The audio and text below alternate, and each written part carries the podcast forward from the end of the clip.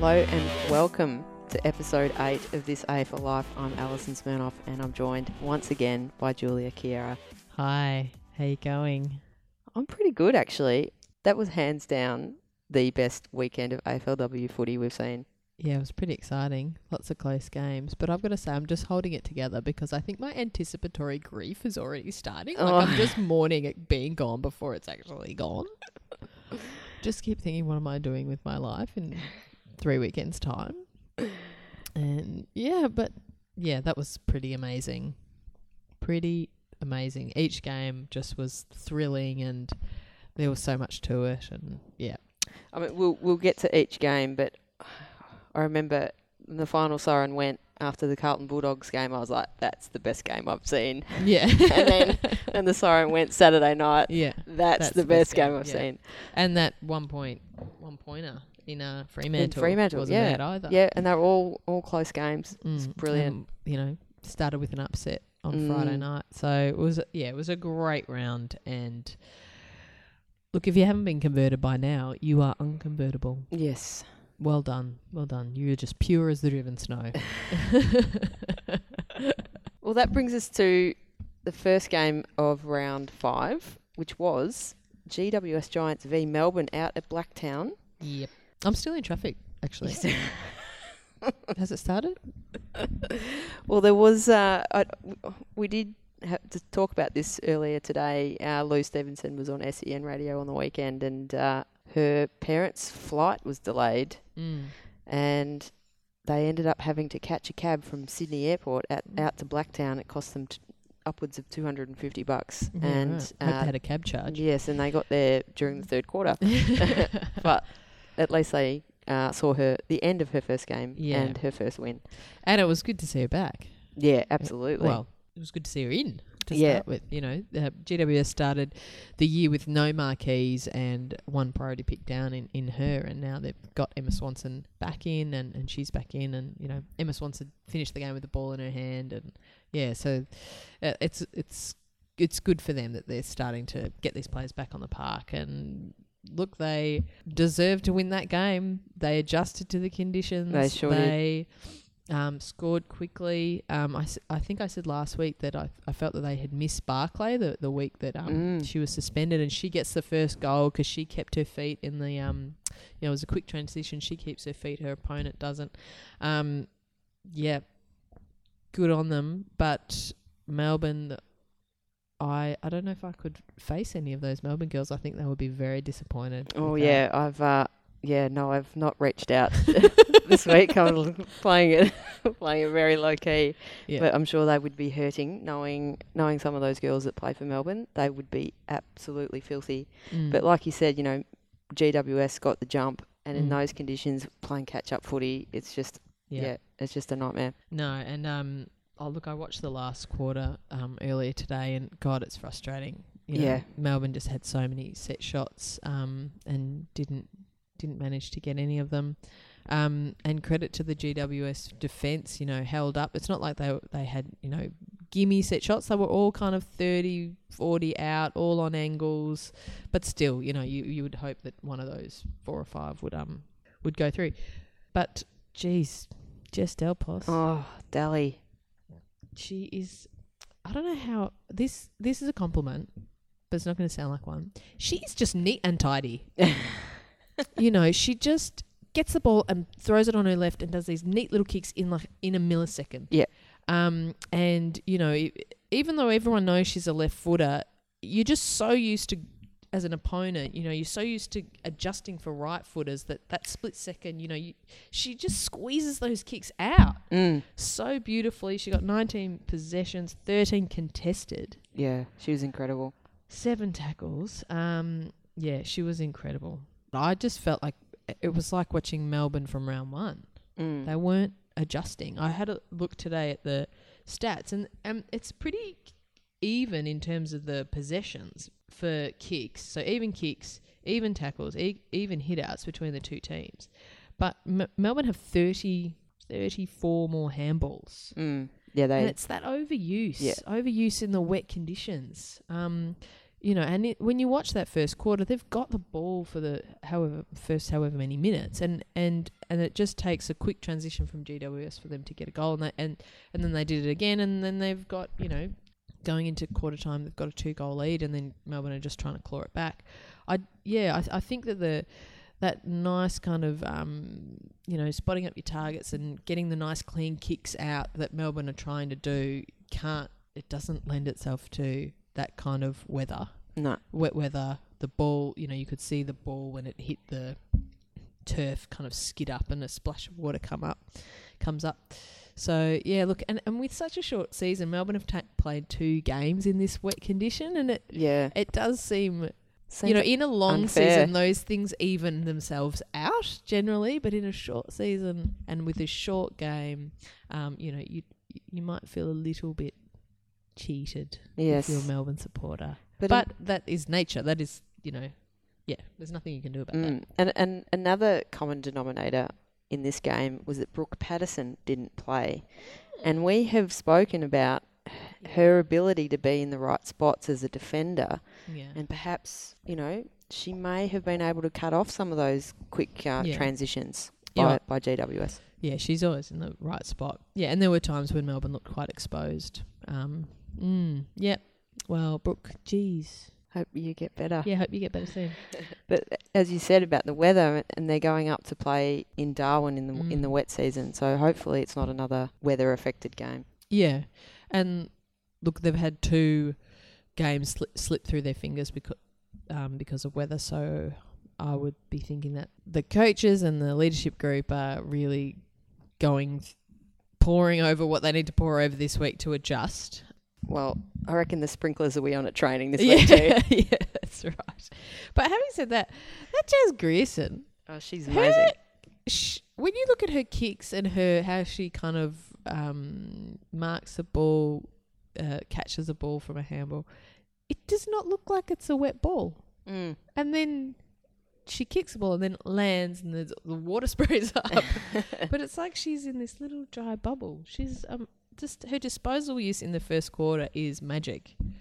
Yeah, so look, Melbourne would be very disappointed, but GWS, good on you. How exciting to get that win at home. I think we spoke maybe a couple of podcasts ago about players that might be, you know, in the hunt for the women's best and fairest. And I reckon that Jessie Dal... Oh, yeah, she'd be right up there. She'd be right up there because, you know, she every week, maybe she's only had one quieter week, but she'd be getting votes most weeks. So I'd love to see that happen, but I don't want to jinx her because I think I jinxed Melbourne by last week talking like this game was a given and then it wasn't. So yeah, I was about that. I think we collectively may have jinxed Melbourne. Yeah. Sorry, guys. So.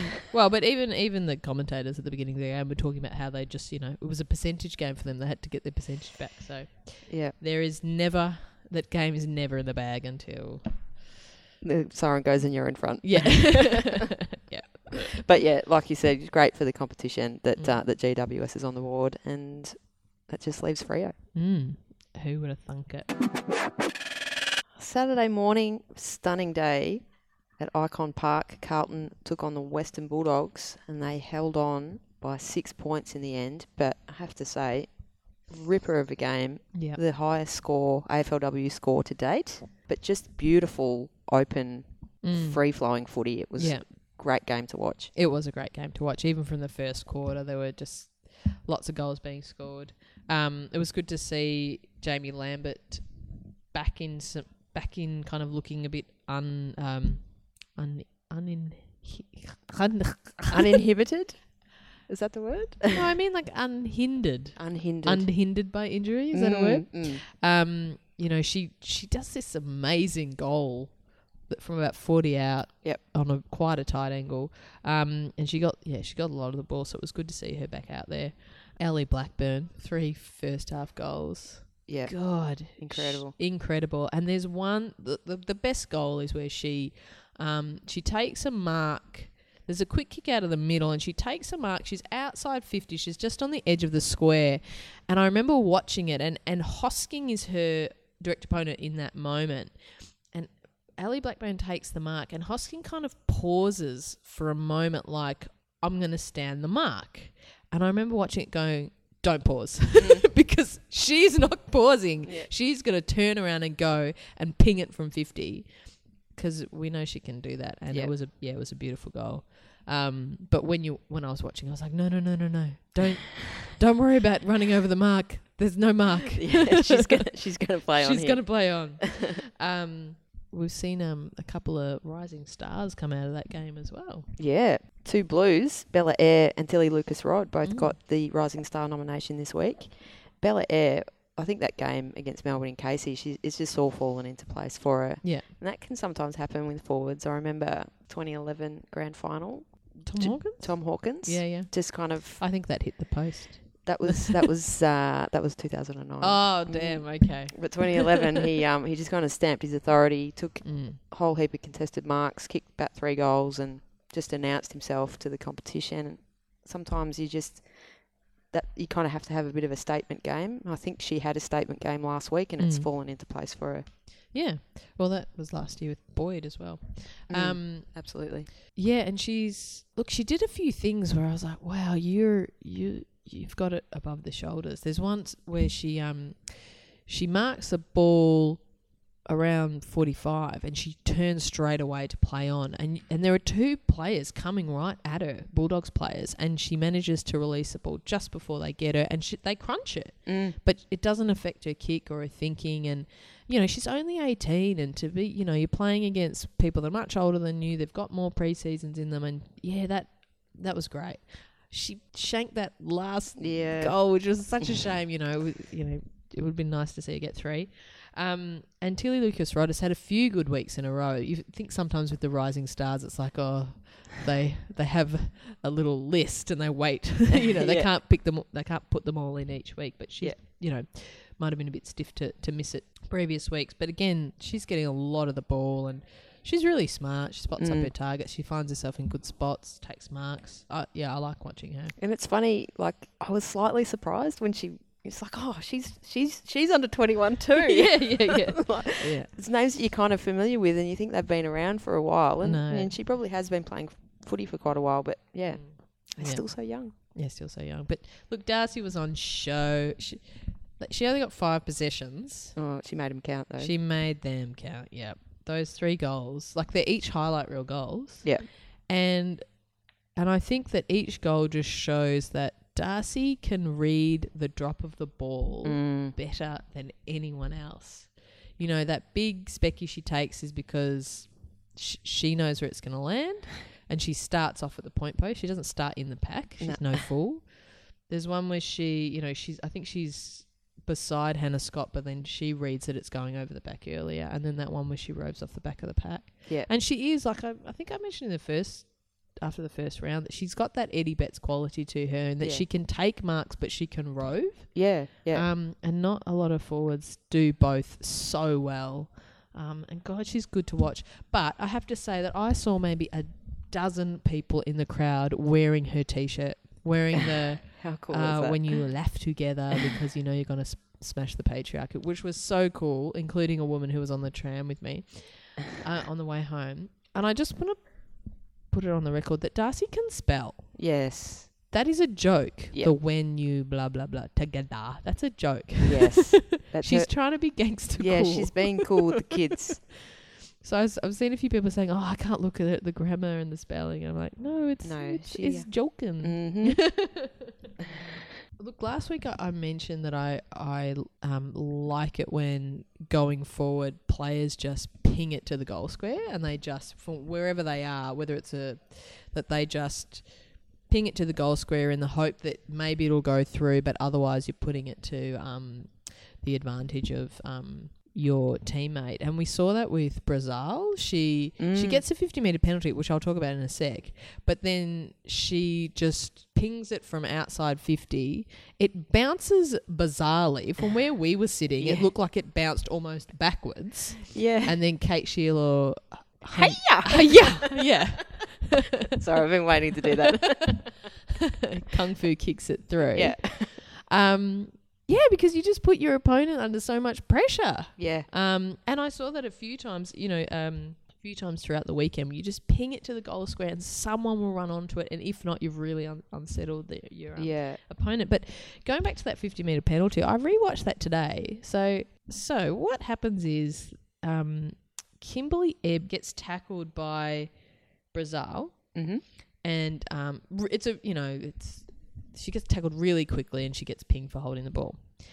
Then Libby Birch has the ball in her hand and kind of Gab Pound kind of half takes the ball off Libby, and so Libby lets go of the ball, as does Gab Pound, and then she gets pinged for a 50-metre penalty because she doesn't hand the ball back. And the commentators kind of say, oh, that's unforgivable, but I don't think if they watch the replay, it looks like Libby got stiffed and that Gab Pound's been a little...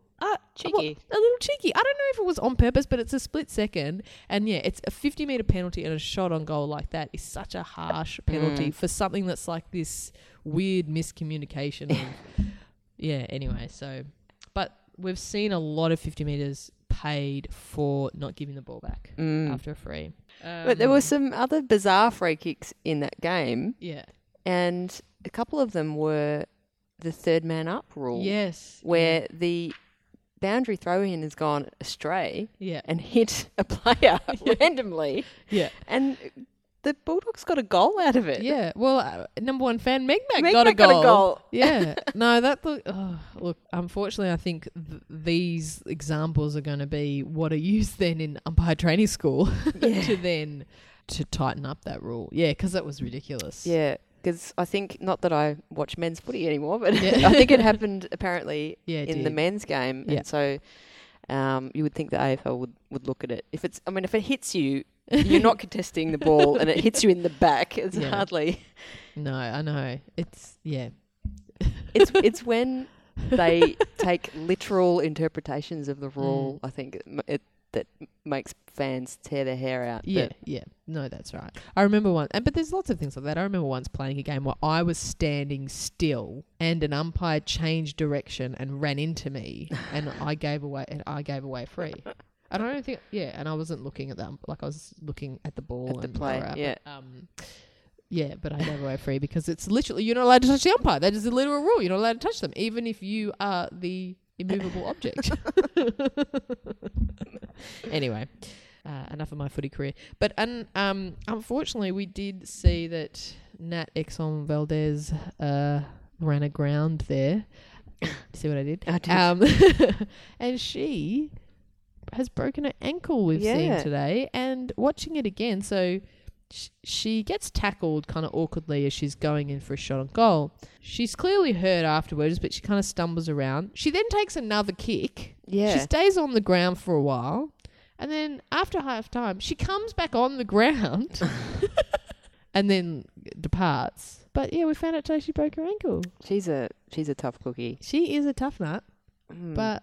You know, I don't know what kind of bones you've got there. That, but we hope you have a speedy recovery. Yep. Broken bones are better than torn ligaments, just putting it out there. So we hope it's a nice, neat little fracture. Just a little fracture. Not even a break. A split. Yeah, just a little split, and that you'll be back round one, Darabin. No pressure. No pressure. You've got about 6 weeks. Yeah, but look, she's had a great season. She has. She's such a kind of... She does those koala tackles where she just, she gets on the back of the opponent and doesn't let him go. All limbs just around. Nuggety little, you're not getting away from me. And she's so fast and her skills are so good. It's hard to believe that this is just kind of her second year playing footy. She hasn't even played a full year. She only played half a year here at Darabin last year. So, she's got enormous potential. So hopefully we'll see her all healed up in a few months' time. Yeah. The Blues might miss her run and carry actually on the wide expanses of Domain Stadium, but we'll talk about that game a bit later. So we kind of did something a little bit different this week. We went to the Western Bulldogs rooms the game. We went to the non-winners rooms, and I've got to say, the administrators seemed shocked that we were there, and we got the third degree. We did. Get out of the way. Get out of the way. There's not much room here. Yep. Can you please move back? Yes. Half a step. Yeah. next to the Portaloos. But the rationale was that the Bulldogs are interstate for the last two games of the season, and we desperately wanted to talk to our number one fan, Meg McDonald. Yeah, here's Meg. Okay, we're in the Western Bulldogs rooms with Meg McDonald. Oh, mate. Rooms is a stretch. Yeah. The corridor. Yeah. The corridor next to the Portaloos. Yeah, that's right. How are you feeling after that? A bit emotional, to be honest. So close, yet so far. I think emotional for a number of reasons. Emotional because my back's a bit sore. Emotional because we lost by a goal. Yeah, it's just losing sucks, to put it really simply. Yeah. But it looked like... But sorry, here we go. But satisfied that we finally... That was the best four-quarter effort we've had, and... We had some things that began to work that hadn't in the past few weeks in terms of structures and the way we're trying to play, and ultimately that had been our focus. So especially tomorrow and during the week, I'm sure that will be the prevailing feeling. Right now, I'm a bit disappointed. Yeah. It looked like you kind of, the shackles were off a little bit. You're playing with a bit more freedom and using the space of the ground a bit more. Personally or the team? The team. Yeah, totally. I think that was one of our focuses, that while we want to move the ball quickly and that sort of thing. Sometimes we get a bit ahead of ourselves and we get to half forward and sort of gone too far too quickly. So maybe using a bit more width, especially on such a fat ground like this, was the way we tried to play and the way we... Sounds like we did. I don't know. Watch the replay. 16 aside on a scorching hot day looks particularly cruel. To be honest, I thought I'd gone a bit hard in the warm-up. I got back in and I was like... Oh my God. And when I first came off in the first goal, it would have been like 6 minutes in, I thought, I'm cooked here. You get used to it. I quite like the heat, but there's certainly and the ball's 30 metres away and you're like, there's no one within that. I'm the closest. I need to go here. But yeah, maybe it allows for that, what you're talking about, that width and a bit more room to move. So, hot day though, winter sport. Yeah, is it hard though because you don't train in it? I mean, you train in the evening. Is it? You just kind of can't prepare. Yeah, I guess you're trying to remember back to December, January when we were training and we were running in it. No, I didn't think it was particularly hard. I guess, as I say, it's the same for everyone. So maybe unless you're a bit late Natax on, it's a little bit harder. But yeah, it was all right. Just a conditioned athlete like myself. No worries. Well, it's so good to see you out there. You took a lovely one-handed mark for your highlight reel. Yeah, as long as we cut the footage right there. And what happened after is just... Nah, You try not to be aware of how you're going. You know, you're always looking to the next contest, that sort of thing. But I thought, I'm going to have to clunk a few here because we need to score quickly. Which we 2 weeks in a row we've had a run at the end and haven't quite got there. But... Yeah. I will watch the replay of the one-handed mark just for my own ego, but yeah. But there was almost in that last 30 seconds, not to rub it in, but you were standing on your own right out front of goal, and I think I was just waiting for the Bulldogs to get the ball and do a quick kick out to you, just a repeat of last week with Rocky Cranston. I know. I thought. Yep, the contest was on, and I was like, I just. Got it in your hands. It kind of dribbled forward, but who was it? Loinsy was there, and as it crossed the line, the siren went, and here we are. It took a couple of weeks to crack into the team. Yeah, held your spot this week. Yeah, did you feel a little bit more comfortable out there this week, or same feeling going in? Similar feeling going in. Ultimately similar feeling. I don't know. I hadn't been too nervous going in because I was pretty aware that as soon as I get really excited, I'll probably nerves will come with that. So I was trying to keep it low key. Cliche. Focus on the little goals. Get your hands on the ball, but not even that. Just compete, contest. And go from there. But I get nervous about the pre-game address is when I start to get a little bit nervous. but I was really excited actually not to give her too much of a rap. I haven't played, I've known Asta for 2 years now and I've played maybe 2 games with her, so I was really excited to, I knew going in that we'd be forward together, so that was good and not that I felt it, I was probably the main tall last week, my first game, which was, I just like sharing it more with Asta this time around, and she's such a good communicator and such a presence, so that was the main point of excitement for this week. So next game off to Queensland to take on the Lions. Your coach last week said after the game that in a funny way he was really looking forward to getting the team away together and he was kind of disappointed that it happened so late in the season. Are you looking forward to going on the road? Yeah, definitely. I get a day off on Friday. That's good. Road trips are fun, or plane trips, or you're going to feel like a real pro going, getting the group together and going to the airport and that sort of thing. I love airports, just as a side note.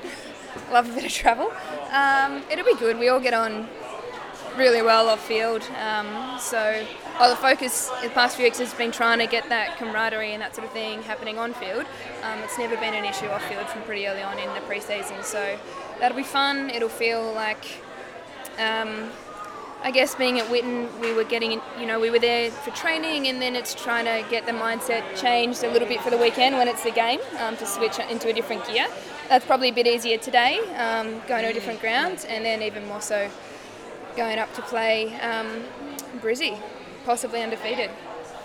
Well, Meg, thank you for your time after a tough loss, and yes. Oh God, that badge is so—it's just. For the listeners, I am actually wearing my Meg McDonald badge. I tweeted a photo of me wearing it, submitting my nomination for number 1 ticket holder for the Meg McDonald fan club. It is hotly contested. It's hotly contested, so I'm just getting... Oh, my sister's still out there. Waiting to get the, the tick off from Meg, but we'll see. Okay. Well, you have it. You have that badge. And, thank you. She can't even get my number on her jumper. It's an honour. Anyway. All right, thanks, girls. Thanks, mate. Oh, such good sport, Meg. Thank you so much for that after a tough loss. Mm. Brings us to the third game of round 5, Fremantle v Collingwood over in WA. Collingwood snuck home by a point. Again, similar to the Melbourne game, Freo had all the play in the last quarter and just could not land that knockout punch. Yeah, look, it's this is one way in which it's the same as men's footy. Inefficient, inaccurate kicking for goal will punish you. And Collingwood kicked 5-2 to 4-7. So, look, a 1-point win. Now Collingwood have won 2 on the trot. Good on them. That Jess Cameron, God, I like her. Yeah, she's a good footballer. Yeah, she is a really good footballer. She sets up Mo's first goal. She just does these. She just always looks inboard, or she looks outboard. She always is turning her body on an angle and spotting up a target where, her opponents aren't looking there, and she's just smart. But look, at the beginning you thought, okay, yeah, Freo, it's going to happen here for Freo. Like Sharp does this great handball inboard to Donnellan. I said Donnellan last week. To Donnellan, and, the captain kicks the first goal. And so you think, yep, it's going to happen. But, yeah, Collingwood were just stringing it together. And there were contributors from all over the ground for Collingwood as well. Yeah, I want to talk a little bit about Alicia Eva, and we chatted to her last week. But again, this week she, she's a team player, sacrificing her game to an extent to curb the influence of Donnellan, who wasn't as influential as she's been, I don't think. Yeah. But, crucially also got on the scoreboard herself, and like you mentioned, that attacking kick to the goal square, and she sprinted. Well, she does the first kick to Jazz Garner. Yeah. And then Garner, pings it, and she's on the end of it. Yeah, but sprints from the centre circle on it, and it looked like pretty tough, hot conditions. Yeah. She's played a bit of a similar role 2 weeks in a row. She was on Emma Carney last week, and again on Donnellan. So she's kind of, it's almost like she's added a little extra string to her bow. Yeah, and she's a smart footballer. You can tell she's played it from a junior. Because, she just does that instinctive stuff without thinking. Her skills are lovely. Yeah, she's a great player. that game I really loved watching Stacey Livingston and Nic Stevens. Yep. They are I just love watching them in one-on-ones. You know, they you know, take great intercept marks. They're really good users of the ball bouncing out of the back line. And they Nic Stevens cut off quite a few forward entries for Freo. You kind of get the feeling though that Freo are getting closer. Yeah. They're getting closer to stringing it together and getting that win. Yeah, they are. I just think that their spread of elite talent is thinner than in other teams. And so they're relying on girls that don't quite have it yet. Do you think it's probably a little bit of inexperience as well, just kind of that slight lack of composure? And I know that, you know, Sharp, she's had a great season so far, and she's got a Rising Star nomination, but she takes that mark, you know, inside 30, has an opportunity to go back and take the shot, and she tries to play on with a handball. It gets turned over. Do you think it's just a bit of inexperience? I think definitely. And look, she's kind of indicative of a younger player in that she has really good weeks and then is quieter the next week, and that's what happens when you're kind of growing into the game, is like trying to have your best game every week just kind of doesn't happen. But look, I was actually going to talk about that. I feel like I've seen that heaps during AFLW where players have finally kind of taken an inside 50 mark and they play on.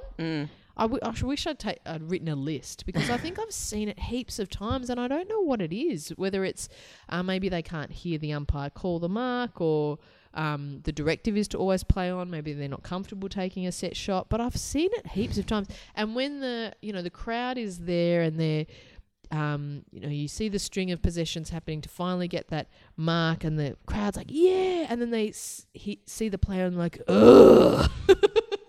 I think I've seen that heaps of times. Anyway, if anyone wants to make a list and send it to us, I'll happily go through them all.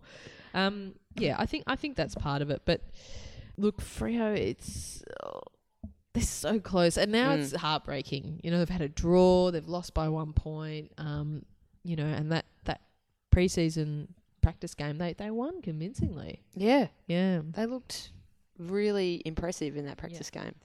Yeah, and in that game at the weekend, you know, Edwards and King, and I think there was a third Western Australian, were in the Collingwood side, and those guys had quite a good game. But yeah, I still think they're getting closer, Freo. Yeah, definitely. And once again, this AFL Life budget didn't quite stretch for us to get over to Perth and do a post-match interview. Oh, yeah. Sorry, guys. If anyone wants to just call in, Alison's personal number is... Oh, yes, is... 555, KL5. Saturday night, Norwood Oval, the match of the century. Not getting ahead of ourselves. No, not getting ahead of ourselves. How good was that game? Yeah, it was good. I wanted it to go for another hour. Yeah. Well, it's times like watching games like that, I'm like, why the hell are these 15-minute quarters? It's not enough. It's not enough football. No, and they had more in them. Yeah, God, what a good game. Look, how good is Virgo in defence? Oh, she's great. She is outstanding. Randall on Taylor Harris was... I think, you know how the MSO occasionally takes particular things and they put it to music? So the Collingwood St Kilda draw, they played it and they played a symphony to it. Yep. I think they take footage of Randall on Harris, and I reckon they could really do something with it, and I'm going to watch it. Look, I feel like every week Chelsea Randall plays like a different person. Yeah. Depending on what her role is. Yeah. She was just this kind of... bouncy, sprightly, hard nugget of a player who was just getting in Taylor Harris's way all the time, rebounding out of defence. She had 17 possessions, 11 contested. At one point in the last quarter, Taylor Harris finally gets the ball on the wing, and she's about to kick the ball down the wing, and Chelsea Randall, in one action, kind of hip and shoulder smothers her at the same time and strips her of the ball. She is just phenomenal. I think there's no player in the competition like her. Oh, she's totally unique. And I loved how at the start of the game she trots up and, you know, lines up on Taylor Harris and they're like, oh, that's a win. That's a win for Brisbane. That's a win for Brisbane. It's like, is it? Is it? She was, because she may have been playing deeper defence, but she was everywhere. Yeah, she was everywhere. And she nullified Taylor Harris. Absolutely. Mm. So I think, look, going into the next few weeks, Brisbane are playing Carlton in the last round and Doggies this weekend. Doggies. You know, if I were the coaches of those two clubs, I'd be looking at how they did that. Yep. And, well, you know, Chelsea Randall's one of a kind, but what player can you get to do that on Taylor Harris? She's written the masterclass. Yeah. That was absolutely phenomenal. Okay, but we'll stop talking about that. It was a pretty free-flowing game. Yeah. But God, it was hard at it. Leah Kasler, amazing. Zena. Yeah, just all around the ground. Perko was great again. She kicked a couple of goals, 5 tackles. I did think, like, across the round that I saw a lot of juggling handballs. So where, like, the player has the ball and they've been tackled and they just kind of punch the ball out of the same hand that it's in, which is an illegal handball. Yeah, that's a throw. But they weren't paying them. They kind of weren't paying them all weekend. And there were lots of them. But if a ball hits you in the back... whilst you were standing anywhere near a throw-in... you are gone. That is a freak. Yeah, what did you think of the game, Al? Well, it's one of those games I really wish that I had been able to watch it live because I just think it would have been just... amazing to watch. It looked really, really physical. Looking at the stats, gee, Brisbane are even. Like they have contributors right across the ground. Mm. But, you know, back to that episode where you shared your coaching tips with us. I have to say I have been watching games with that in mind. And Emily Bates, she kicked a great left foot goal in the first quarter. It was the opening goal. I believe she is a left footer. Yeah. But there was a play in the third quarter which resulted in a Lutkins goal, and she's at half back. She kicks on her left. She runs, receives the ball, kicks the ball forward on her right, right out in front of Lutkins. Lutkins runs onto it, snaps a goal. Yeah. And I just think she was phenomenal. She was phenomenal. Kate McCarthy as well didn't have a huge game, but when she got her chance, she made it count, and to kick 2 goals when the team kicks 5 is amazing. Yeah, and I almost think, you know, if she might be like the leading goal kicker.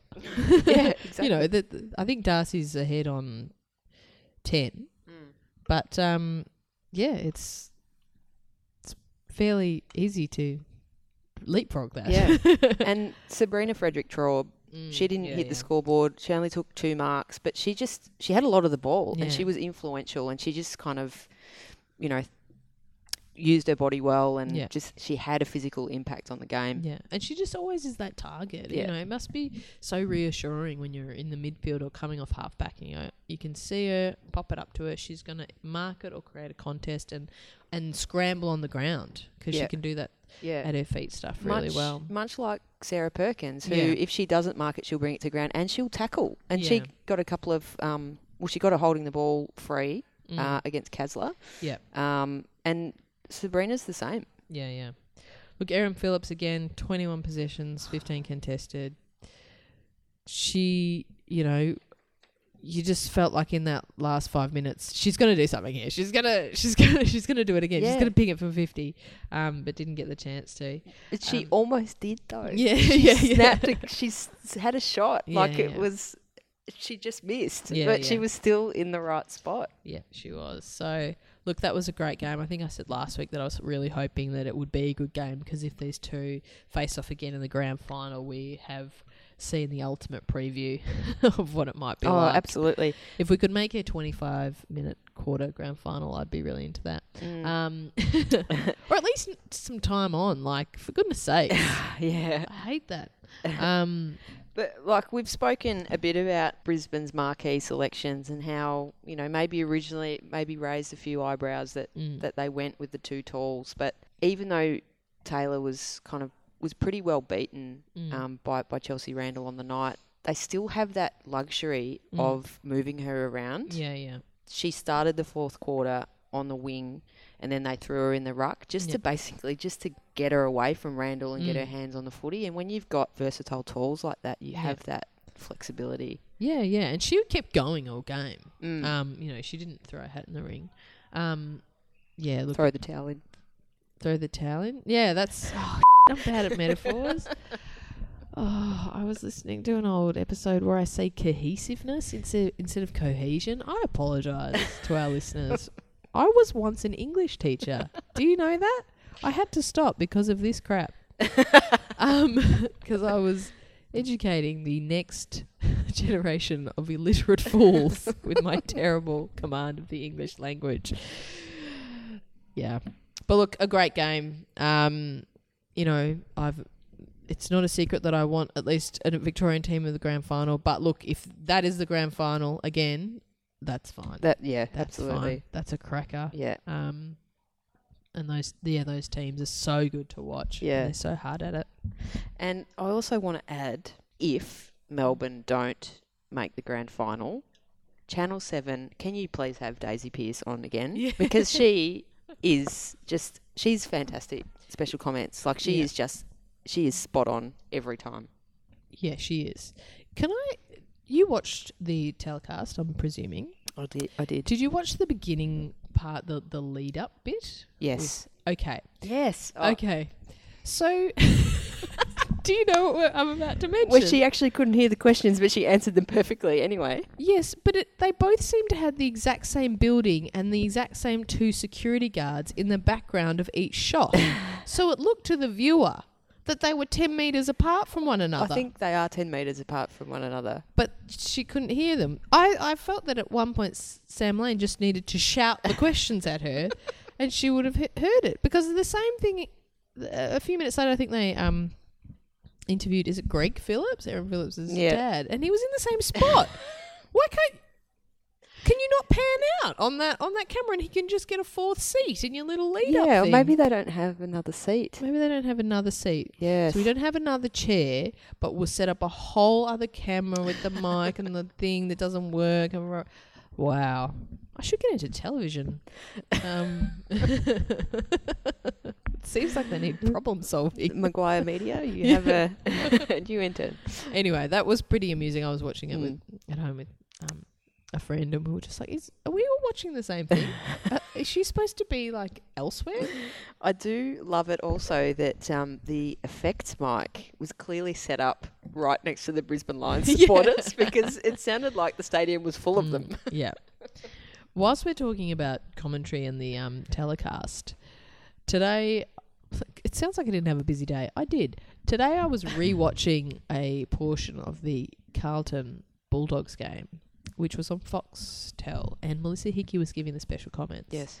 Now, if Melissa Hickey is free, can everyone just give her the special comments? Because she is hysterical. She pulls no punches. She has no filter. She says exactly what she thinks in a funny, insightful way. She obviously knows a lot of the players, and so she definitely adds to the conversation. But at one point they were talking about, is it Moody, whose relative is a horse trainer or something. Yep. And Kelly Underwood says something, gives a little backstory and says that, she had to choose between equestrian and football, and Hickey just says, it's not much of a choice. Well, I have to agree with her there. But still, usually these special comments are regarding the football, not just, little barbs about people's life choices. Anyway, Hickey, you're hysterical. I'm also enjoying your Triple R previews of the week on a Friday morning at 8:15. They're very good, actually. They are very good. Tune into Breakfasters on Triple R. Yeah. Mm. Anyway, so go Hickey. All right, round 6. It's all right. Keep it together. Yeah. It's just first stage is anger. just live in the moment. We'll get through. Denial. Denial then anger. Well, Friday afternoon twilight. I think it's a 3:00 game in Perth. Right. So hope it's a tradies RDO or something. Yes, yeah. So hopefully the school kids can get there. Mm. But Freo take on Carlton. Mm. What are you thinking? Well, Carlton need to win every game. Yep. Fremantle are getting so bloody close. Oh, aren't they? I think it could be – it's a long road trip. Look, I don't really know. I think it could go either way. Yeah. You know, the listeners are aware we're Carlton supporters. Mm-hmm. But, yeah, I'm not – I don't think it's in the bag in the slightest. I wonder what the weather's doing, actually. That could be another factor. Yeah. And, you know, there's a few injuries hovering around Carlton. Mm-hmm. We saw Bree Davey get back last week, but I think Loza now might have got a bit hurt during the game, so we'll see whether she comes up. Their captain, hopefully she does. Yeah, I hope so. Yeah, so, yeah, look, I hope Carlton manage it, but, you know, Freo would just be absolutely stinging. Mm. From what's been happening and coming off a 1-point loss. Yeah. So we'll see. Something that Carlton do have in their favour is their ability to score quickly. Yeah. And like you said, you give Darcy a half chance and she takes it. But there's other players that are coming into the game now, like Sheila and Bella Eyre. Yeah. Yeah. They've got some firepower. Yeah, and Bianca Jacobson as well. Yep, yeah, absolutely. Yeah, they definitely do. Like, if I'm just thinking off the top of my head about the goal-scoring capacity of both those teams, I definitely am swaying towards Carlton. But, you know, Freo have a lot going on too. Yep. Mm. Saturday morning, South Pine Sports Complex, the undefeated Brisbane Lions take on the Western Bulldogs. Mm. There is talk that skipper Katie Brennan could make her return from an ankle injury, her hometown. She just wants a free flight to Brizzy. Just visit the fam. Yeah, catch up with the nephew. We know how it is, KB. If anyone offered us free flights, we'd take them. They'd probably take them, yes. But, yeah, again, it kind of felt like, you know, like we said when we spoke to Meg, the shackles were off a little bit for the Bulldogs. They're playing with some freedom. They're really looking forward to getting away together as a team. Yeah. You know, Brisbane may have an emotional dip after a big game on the weekend. Yeah. Just putting it out there. They might be a bit battered and bruised as well. Yep. So, yeah, look, it's – Brisbane aren't, you know, without some chinks in their armour. I think I've said that before. But, yeah, it's just whether Bulldogs can find them and punish them for it. Mm. I think, you know, it would be nice to see – KB back out there to provide that forward line target, but as well just to provide that bit more structure to the Bulldogs. Yeah. But look, I think that will be a cracker of a game. Yeah, to be honest. Same. Mm. I think they're all going to be. Mm. Mm. So hopefully we see Katie back out there with not a ribbon in her hair. And Brittany Gibson will be playing for the Brisbane Lions. She received a reprimand for her hit on Chelsea Randall. Mm. Yeah, I think Randall clearly played out the game unhindered, so impact was insufficient to warrant a suspension, but still pretty lucky, I think. Yeah, sometimes it's it's the case between did you hit the person that could take it. Yeah. Well, if I was playing AFLW, I reckon lots of people get reported for hitting me because I fall like a sack of shit. But when you go up against tough nuts and they just bounce up, it's much more forgiving. Yeah. Yeah. Saturday night, another big game, TIO Stadium in Darwin. Mm. Adelaide take on Melbourne. Adelaide will be stinging after that loss, as will Melbourne. Yeah. This is going to be another cracker. Yeah, well, it's really going to shape the final two. You absolutely. Know, Adelaide want to make sure there's distance between them and everyone else, and Melbourne, this is their chance to you know, get in line with them in terms of premiership points. Darwin's the big question mark. Like, what effect does that have on both the teams? I know that 9 of the Adelaide girls are from there and would be used to the conditions, but the rest aren't. So, yeah, that's a big question mark. I think Melbourne would just be, you know, those core players just are very competitive and would be, you know, not wanting this season to slip out of their grasp.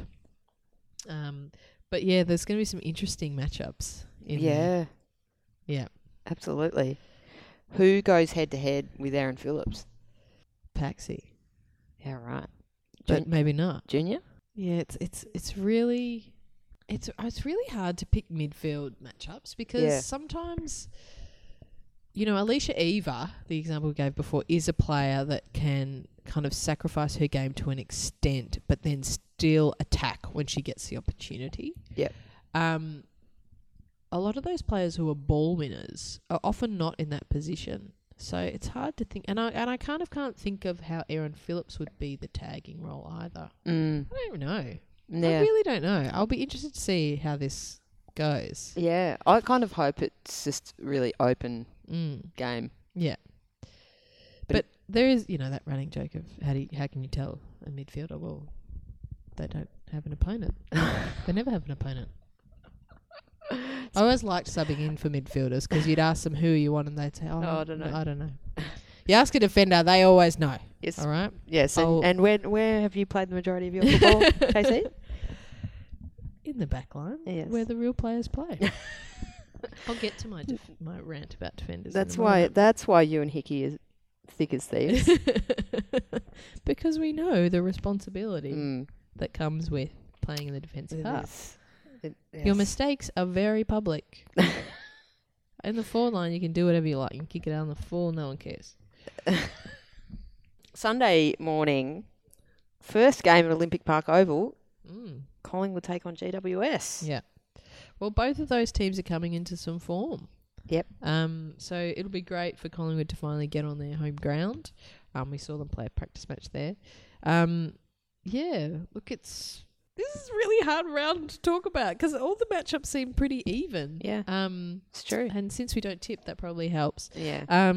Yeah, but look, I just want GWS to keep steamrolling to the end of the season. I want to see them really pulling it together and give them such momentum going into next year. Like, people have spoken about how this is a development year for them, but that makes it sound like it's, you know, there's nothing to play for this year. There is so much. There's loads. And it's definitely for the development of the sport in that state. You know, if they come out of the season with a few more wins, then, you know, the enthusiasm in the state for more girls to be playing and more teams to pop up, well, you know, that's just really going to help that. So, but Collingwood on their home turf finally. You know, they had the first two games of the season on Icon. And so, yeah, I think they'd want to be pissing a circle around their home turf. JC. Yep. I've got the feeling you've got something you want to get off your chest. Well, I might have been hinting at it throughout our discussion of the games. But I just want to talk about some of the defenders in this competition and what they've been doing. Okay? Here we go. No, I'm just kidding. Chelsea Randall was amazing in that game. Nic Stevens and Stacey Livingston for Collingwood, outstanding. Hardiman and Davey at Carlton. Hardiman, we probably haven't spoken about. I love watching her play, and she cut off a lot of forward entries over the weekend. Kasler and Virgo at Brisbane. Tompkins and the rest of GWS, that last quarter, the fact that they managed to, you know, not let Melbourne score a goal. I just think defenders, they don't get the credit that they deserve. And this has been bugging me, I think, because, you know, the last few weeks, Moana Hope's been, you know, we talked about how she's been got bad press and so on, and people have spoken about how she's been double and triple teamed. And I just feel that gives defenders no credit for what is actually happening, because I feel like saying double and triple team implies that she or any other forward has two or three direct opponents, and that's just not how it is. Mo would have one direct opponent, but her, you know, defenders, you know, we talk about there's a back six, so you work together as a team. So she would have one direct opponent, and as the ball's coming in, the next closest defender makes a decision. Okay, the ball's coming in. Can I make it to get to that contest if it's going to Mo? Can I chop off the lead? Where's my player? Where's the most dangerous? You know, where can I be most dangerous, or where are the forwards, you know, where are the dangerous forwards? And they make decisions in the split second. So yes, there would be times when the ball comes in to Mo and she's one on two other people because someone's dropped off to do that. And I just, that's been really annoying me because defenders are smart. You know, it takes a particular personality to be back there and put your hand up to be back there, because when you do make a mistake, it is very public. It can mean the difference between your team winning and losing. And so when things like that get said, it really annoys me. And there have been some defenders in this competition who have been match winners, but they don't get the credit for it because they don't get the disposals. You know, defenders don't rack up disposals in the same way unless they are rebounding off halfback. Yeah, you know, because they just stop their forward. And so, you know, that does really annoy me. And you know, I know lots of people talk about how, you know, defenders will never win Brownlows and never win best and fairest because they don't have the stats to back it up, even though they might have match winning performances because they nullify forwards. So that is my rant about today. But it goes to say a lot about Nicola Stevens, though, because particularly she got 19 disposals this free game. Yeah. She got like 21 disposals or something. Yeah. So she's intercept marking, reading the ball, defending her opponent, but she's also rebounding the ball. Phenomenal game. Yeah. Yep, it's interesting. I know that in a lot of strong teams, the defenders all, you know, often refer to themselves as a team within a team. Yeah. And, yeah, like you said, it's teamwork. You have to have that understanding with your teammates to be able to leave your player and double-team a dangerous forward. Yeah, because you have to make these kind of calculated, risky decisions all the time, and so you need the backing of your teammates to do that. And I think, you know, as these AFLW teams have got together, they've only had a couple of months to really gel. So the defensive units that have managed to do that, you know, I'm really kind of in awe of them that they managed to get in tune with one another so quickly, especially when, you know, they only probably do a few little intra-club match type things. You know, they don't get to have that game day practice many times before it's happened. So anyway, look, go defenders. We don't get much praise. I'm still using my – I'm still saying we, like this is wishful thinking, like I'll ever play defence ever again. But well, once a defender, always a defender. Yeah, that's right. So have you been impressed with Courtney Cramey then for the Crows? Because, I mean, she's been, you know, a midfielder for SA for years and years, and she's taken on this new role and gone back. She's another one that didn't play in that practice match against Freo in the preseason. Yeah. But she's just really solid. Yeah. And I think the midfield experience means that you've got a lot of that, the footy smarts and the spatial awareness stuff that, you know, obviously are so good for a defender when you are then trying to create the play coming out of the back line. Yeah, she's been really good. And I think it helps Adelaide as well that they have such an experienced player who knows all the plays and can predict all the things in the back line. Yeah, she's seeing it from the back line. She's getting that view looking out. So, yeah, that's I think however that came to be, whether that was Bet Goddard or Courtney Cramey herself, that's a good move. Yeah. So for more recent listeners, we have referenced this episode where you talked about some coaching tips. Did you want to just go through those again as a refresher? Oh, sure. So they were, number one, learn how to kick on both feet. Try and, if you're just a little kid starting out, practice it from when you're young. There's lots of videos on YouTube and stuff that will help you. That's something that I wish that I had put more time into. Yeah, because especially when you go up the chain and you play in high divisions, the game is just a lot faster, and so your ability to kick on both feet is really invaluable because you don't need to run around and get back onto your dominant foot. The second one was contested marking, so working on that. Don't be like me who closes their eyes when they try and mark the ball. It doesn't help. Yeah, especially in this competition, we're seeing that there aren't a lot of players who can reliably take the contestant mark. And the third one was being able to get a clearing handball away whilst you're being tackled. Elise O'Day is very good at this. There are lots of players that are developing it, but you know, in a close, tight, contested game, that there's not a lot of room, so there's tackles happening all the time, but that doesn't mean that you just need to lie down on the ground and fake punch the ball. You know, you do have a couple of seconds to still get rid of that ball. And so if you manage to keep your arms free and your, you know, you keep your peripheral vision switched on, then you can often get a clearing hand pass out to a teammate. So those were three things that I mentioned a few podcasts ago that I felt like when I'm watching games and something exciting happens, or a goal finally happens, or a good passage of play happens, it's because a player has managed to execute one or more of those skills. I think I've got a fourth to add to the mix, and I want to bounce this off you. Sure. The ability to gather a ground ball at pace and dish off or dispose of. Yeah. We talked about Jamie Lambert's goal in the first quarter. It was a beautiful raking kick from almost 50 metres out, but just prior to that, she's been able to run at full pace and gather the ball. Yeah. I think Deanna Berry did it in the wet against GWS. Just, you know, Darcy does it every week. Yeah. That ability to be running full pace towards the ball, gather and dish off before anyone has a chance to lay a glove on you. Yeah. Do you think that is another one to add to the mix? Yes.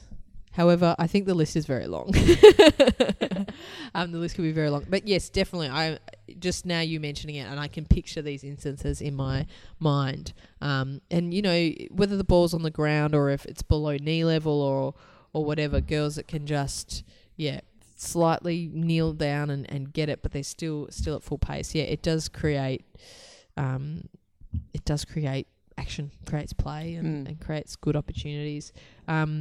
Yeah, but it's something that I've been a bit surprised at, because I guess that I expected that all AFLW players would be able to do this, and I guess we're just seeing that because there's 8 teams, the talent and the elite, #elite talent has been distributed. Not everyone has those skills and or, you know, they might have one but they don't have the rest. So we'll see that develop over time. But if you're just getting started, or you're a junior or you're Auskick or I think they're things to work on, especially the kicking on both feet. You know, you can practice your ball drop just by yourself if your left and right hands. Well, yeah, coaching tips. JC and Smirns. Yeah. Wasn't quite an Ask Asta, but we did a little shout out on Twitter asking if anyone had any hot topics they wanted to discuss. Now, we did have a couple of questions come our way, but look, we're not really... we don't know the answers. We don't know the answers because we're not really official spokespeople for the AFL. Although if the AFL would like to employ us in any official capacity... Yes. We'll take it. Yes. But the folks at Chicks Talking Footy, they wanted to know, will there be extra time if the GF... I think they mean grand final. Yeah, not girlfriend. No. Or gluten-free. Gluten-free. If the gluten-free is drawn... at halftime... will celiacs pass out? I think they mean grand final.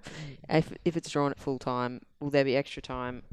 I would say yes. Yeah, I think it's a yes. I would, yeah. Yeah. Mainly because that's what they've decided to do in the men's, so I would assume. And that's what it is, local footy, local women's footy, so I can't imagine that they've gone with something different for AFLW. Yep. Dad and Mog, another great podcast. How you going, guys? They want to know, will the AFL make a public apology about scheduling a game at a 43,000-seat stadium at 3 p.m. I think they're referring to the Carlton Freo game on Friday. I read that and I was like, I don't know what this is reference to, but because I'm on East Coast time, I doubt it. Do they publicly apologise for anything? They asked a follow-up question, and what are the chances of Adelaide's women's team making Norwood home sensational old ground? Well, it does look like a sensational old ground. Yeah, it does. I've never been in it. I've driven past it often when I've been in Adelaide, but it looks like a great ground. we don't know what the chances are, but maybe if Courtney Cramey listens to us, maybe she can tell us what the chances might be. Yeah. Yeah. Let us know. Yeah, let us know. It's lovely to see these grounds getting used. Yeah. I mean, I love watching footy at Princess Park. Mm. I just, do I. It's just great. Yeah. And I can walk there. It's even better. But I also did want to read out an email that we got sent in February. Oh, Lord. Well, I don't check the email very often, but I did check it this morning. I'm very sorry. But Laura Turner is the captain of the Great Britain Swans and England Vixens Australian Rules football team. And I'd like to read out the email she sent to us. Go for it. In part. Hi, I just want to drop you a line to say how much I enjoyed listening to your podcast. I enjoyed the discussions about individual player strengths and team tactics, as I feel this has been somewhat absent from other media productions. Mm. We are listening and picking up tips in the UK in preparation for the International Cup in Melbourne in August. I hope the Aussies can get as excited about our tournament as they are about AFLW. Mm. Thank you, Laura. Thank you for sending that email, and apologies that Alison doesn't know how to check an email address. Just because I have to log in and forget, and I have to remember the password. Yeah. But look, I apologise for my tidbits. I hope you're not coaching from. No, just kidding.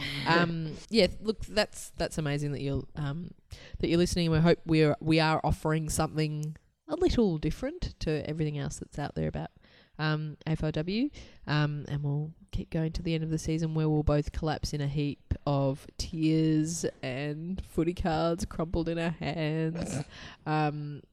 Yeah, look, we're enjoying it so much, and glad we get to share it with everyone, even in the UK. Yes. There was one thing I if anyone that has any power to do with the rules or the restructuring for next year is listening to this, can we please deal with the time on thing? Because when there are only 15-minute quarters and there is only one ball, it seems, there is no esky bag of balls behind the goal. Yeah, where is the esky bag? I don't know. So, you know, after a behind, I think maybe they turn the clock off then, but you can kick the ball out of the boundary and just waste time because there's no time on. And that's what we do at local level, because we're amateurs, and these are some of the tricks that you can do at amateur footy. But I feel like when that is a rule that's, you know, supposedly the highest level that women can play, I just feel like it brings it down a notch, and it cuts into the time that already such short quarters. When you compare that to the 25-minute quarters that VFL women's played last year, it's crap. Yeah, it's interesting. I mean, I know that they've made the quarters shorter because the game is being played in summer. Mm, yeah. So look, maybe in a few years when it shifts to a winter competition, that's something that they will look at. But yeah, I mean, Saturday night's an example. I just wanted that game to go for longer, and you know, not have time wasted by someone getting winded. Yeah. You know, that type of thing. And look, and it's just, you know, you can waste 5 minutes by keeping the ball on the wing and just keep bashing it out. You just bash it over the line. You bash it over the line. You bash it over the line. And the tock clicks off. The clock ticks along. And, I just I don't like it. I think it's amateurish, really. Mm. JC has spoken. Take heed, AFL. Yeah. So when I'm not wearing my This AFL Life podcast hat, I am wearing my Change Her Game founder hat. And Julia, you are also on the board of Change Her Game. Am I? Oh, yes. Yes. We've announced a rather exciting initiative. Change Her Game is predominantly about raising the profile of women in sport. But when we formed a board last year, we decided to take it a little bit further, and we are going to practically assist female athletes in the very near future. And we've announced the Change Your Game Athlete Assistance Grants, and we'll be having a fundraising event in early April. But prior to that, we've also launched some foundation memberships. Now, there's two types of memberships. One is $50, the other is $100. The $100 membership guarantees you a ticket to our fundraising event in April. So if you're interested in supporting female athletes please visit changehergame.com, and there is a link on the homepage. Follow that and help us out. Yeah.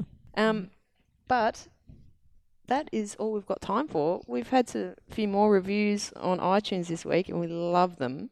So keep them coming through. And remember that you can also subscribe and or give us a rating. We're also on SoundCloud, and of course you can connect with us on social media at This AFL Life. And we do have an email address, which I will now check more regularly, thisaforlife@gmail.com. Yeah, so all our future sponsors that really want to sponsor us, please shoot Al an email. We're about to get inundated. Yeah. It's going to happen. Yeah. Any day now. Yeah. But thanks for that, and we will see you next week. Bye.